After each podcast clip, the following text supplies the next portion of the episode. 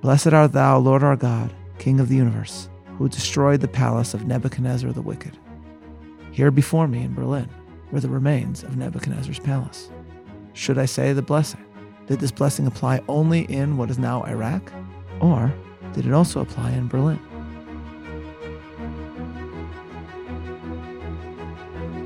Welcome to Bible 365, episode 119 Tisha B'Av in Berlin, Hanukkah in Baghdad. I'm Meir Soloveichik. To step into the Pergamon Museum in Berlin is to be transported back in time. There are today antiquities from the Middle East in museums all over the world, but these are objects, remnants, small reminders of what once was. But in Berlin, they have resurrected ancient Babylon itself, bringing its gates and palaces to Europe brick by brick, so that we can stand before them, experience them, as its inhabitants did thousands of years ago. Even to a tourist with little knowledge of history and the Bible, it is still extraordinary. But for the religious Jew who was aware of the monarch who oversaw the elevation of these edifices as a manifestation of his might, it is an incredible experience. For in Berlin, one can see remnants of the city and palace built by King Nebuchadnezzar, the first ruler to conquer Jerusalem and to destroy the temple. To see the remnants of Babylon is to relive the destruction of Jerusalem thousands of years ago. But to stand there is also to marvel how the light of Judaism still miraculously shines today. We last left off with King Josiah of Judah, who dies tragically young, and whose religious renaissance did not stave off God's decree of Babylonian conquest. Josiah is ultimately succeeded by his son Jehoiakim, who resists Babylonia's insistence that his country fall under its sway. The emperor Nebuchadnezzar, however, will not take no for an answer. And when Jehoiakim dies, Babylonian forces descend on Jerusalem and on the new young king of Judea, Jeconiah or Jehoiachin. Nebuchadnezzar takes Jeconiah prisoner and installs Jeconiah's uncle, Tzidkiyahu, as puppet ruler. Jeconiah is taken into exile to Babylonia, along with the elite of his kingdom ministers, scholars, artisans, and prophets. Thus, chapter 24, verse 8. Jehoiachin was 18 years old when he began to reign, and he reigned in Jerusalem three months. And his mother's name was Nehushta, the daughter of Elnathan of Jerusalem. And he did that which was evil in the sight of the Lord, according to all that his father had done. At that time, the servants of Nebuchadnezzar, king of Babylon, came up against Jerusalem, and the city was besieged. And Nebuchadnezzar, king of Babylon, came against the city, and his servants did besiege it. And Jehoiachin, the king of Judah, went out to the king of Babylon, he and his mother and his servants and his princes and his officers. And the king of Babylon took him in the eighth year of his reign. Thus the elite of Jerusalem were taken, including the prophet Ezekiel, who in Babylonia warns his brethren that the worst is yet to come. He is, of course, correct. Tzidkiyahu, the last king of Judah, in a Jerusalem now empty of its elite, rebels against Nebuchadnezzar's iron rule, heedlessly ignoring the warnings of the prophet who remains in Jerusalem, Jeremiah. Nebuchadnezzar's general Nebuzaradan besieges, breaches, and burns Jerusalem to the ground. And on the ninth of Av, known as Tisha B'Av, the temple of David and Solomon is lost. Tzidkiyahu, Zedekiah himself, meets a brutal end chapter 24, verse 6. So they took the king and brought him up to the king of Babylon to Rivlah, and they gave judgment upon him. And they slew the sons of Zedekiah before his eyes, and put out the eyes of Zedekiah, and bound him with fetters of brass, and carried him to Babylon. Many of Zedekiah's subjects are taken to join their brethren in exile in Babylon, and this was the last time in Jewish history that a descendant of David would sit upon the throne of Israel in Jerusalem. The Pergamon Museum allows us to experience Nebuchadnezzar's might Upon entering, one encounters an enormous gate that the king of Babel constructed in order to celebrate what was then the most famous city on earth, Babel, naming the gate after the Mesopotamian goddess Ishtar. The edifice is, then as now, a testament to the wonders of Babel, a city in what is now Iraq, from where its kings ruled over an empire for generations. Thousands of years later, the Gate of Ishtar was discovered in the middle of the Iraqi desert. The bricks were painted and restored and the gate itself was reassembled so that we can actually see what it looked like when Babylon bestrode the earth like a colossus. And as always, I'm grateful to Professors Fant and Reddish and their book, The Lost Treasures of the Bible, for teaching me about this edifice. The gate tells of an age in which Babel conquered Israel's enemies that had come before, marking the end of Assyrian dominance. but Judea as well falls to Babylon.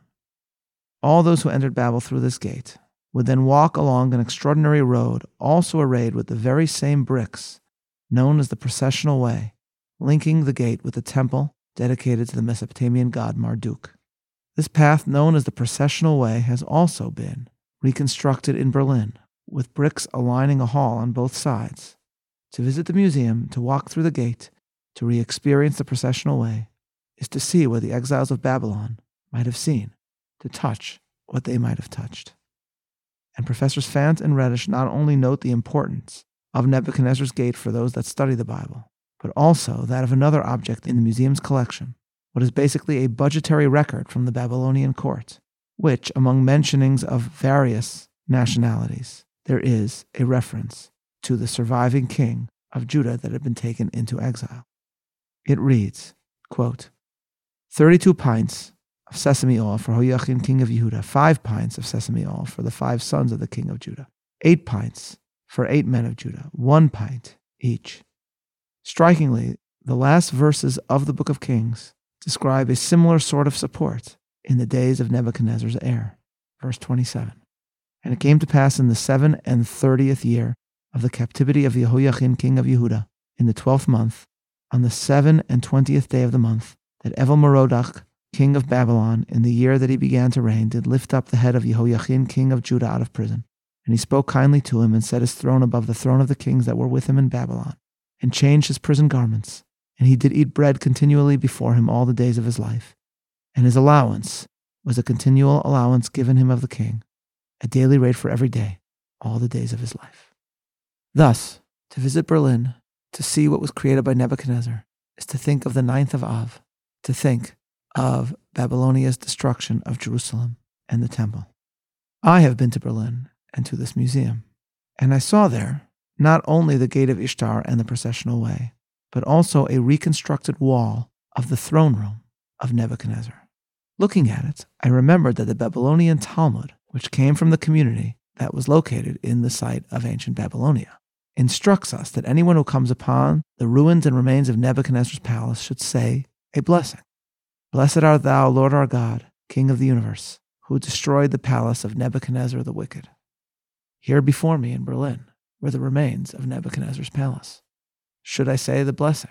Did this blessing apply only in what is now Iraq? Or did it also apply in Berlin? I was unsure, but I could not resist saying the required words, though, just to be safe, I did not say the full blessing with God's name. The rabbis are asking us, I think, in this blessing, to ponder the twists and turns of history, to think about the ironic undoings of tyrants, and thereby to feel gratitude for the eternity of our people.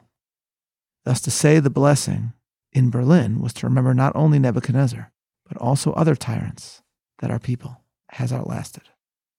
And it is in other cities on earth where one can also be inspired in this way. During the 1980s, Saddam Hussein became obsessed with Nebuchadnezzar. His subjects' villages were cruelly razed, destroyed, so that the Iraqi tyrant could build a theme park version of the city of Babel. And he joined on the buildings images of his own face with Babylonian architecture, linking an ancient enemy of Israel and a modern enemy of Israel. And perhaps one of the greatest symbols of Saddam's defeat can be found in a story recounted by Elan Carr, who served in Iraq and then later as the U.S. Special Envoy for combating anti Semitism. Elan Carr was a lieutenant during the Iraq War, and this marked for him a return to the land of his ancestors, for his own lineage bespeaks the glorious history of the Jews and the rabbis of Babylonia. It was only after his grandfather was persecuted and tortured that Elan's family left Iraq for America. Now he had returned, and following the conquest of Baghdad, he had the opportunity to light Hanukkah candles in one of the abandoned palaces of Saddam Hussein. Reflecting on the experience, Elan Carr wrote as follows quote, Banu Choshech Ligaresh, we have come to banish darkness. Thus begins a famous Hanukkah song, and no phrase better encapsulates the holiday's deeper meanings. This year, as a United States soldier serving in Iraq, I and several of my colleagues lit a Hanukkah lamp and uttered those words in a place that had never before heard them the former presidential palace of Saddam Hussein in the capital city of a new and free Iraq. Saddam thought himself to be like a god, or at least like those demigods of Mesopotamian history, Nebuchadnezzar and Hammurabi, with whom his boundless vanity inclined him regularly to equate himself. And Carr adds, this Hanukkah in Baghdad, in a large and lavish building, the gentle glow of a Hanukkah lamp shimmered throughout a cavernous room. One of the objects caught in its radiance is a gilded chair that used to serve as the tyrant's throne. And the palace in which it sits used to be the capital building of his reign of terror. Today, the chair is empty. End quote.